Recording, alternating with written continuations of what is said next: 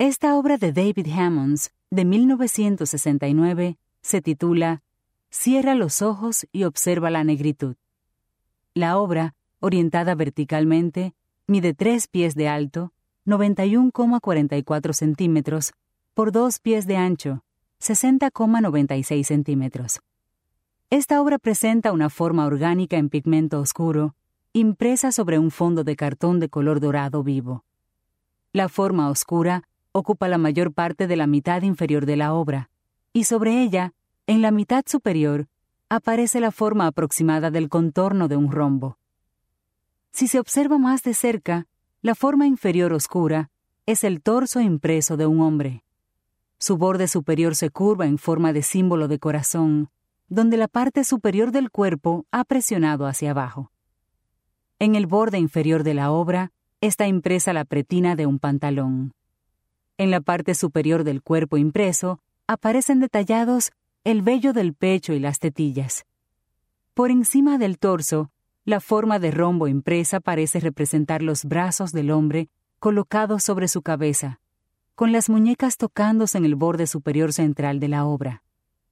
Estos brazos impresos están orientados con los codos ligeramente doblados hacia afuera, como si estuvieran levantados o elevados por encima de la cabeza.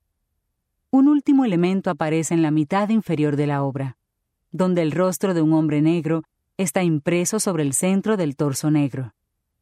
Este rostro parece haber levantado el pigmento negro del torso que hay debajo de él. Así, la detallada impresión del rostro se define por su vibrante base en naranja dorado que está rodeada de negro, como si fuera un negativo fotográfico. Las manos de este hombre están colocadas sobre las mejillas y los ojos. Una palma sujeta cada mejilla, y los dedos se ahuecan para cubrir los ojos. Las manos descansan sobre la nariz, el bigote y la boca de labios cerrados allí impresos. Parece como si la cara del hombre estuviera pegada a una ventana. Su expresión es neutra, sin sonrisa.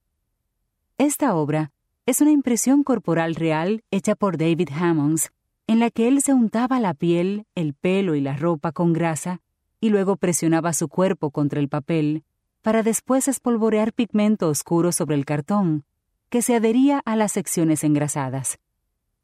Este registro del rostro, la piel y el cuerpo es directo y capta con precisión las arrugas de la piel y los mechones de pelo. Al mismo tiempo, la impresión tiene una calidad de tinta brumosa, irregular y quebradiza.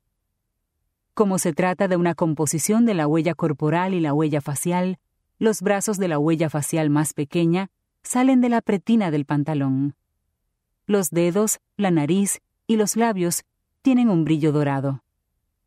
¿Por qué cree que se tapa los ojos en la huella facial? ¿Y por qué esa huella está dentro de la huella corporal? ¿Qué nos dice esta impresión corporal de múltiples capas?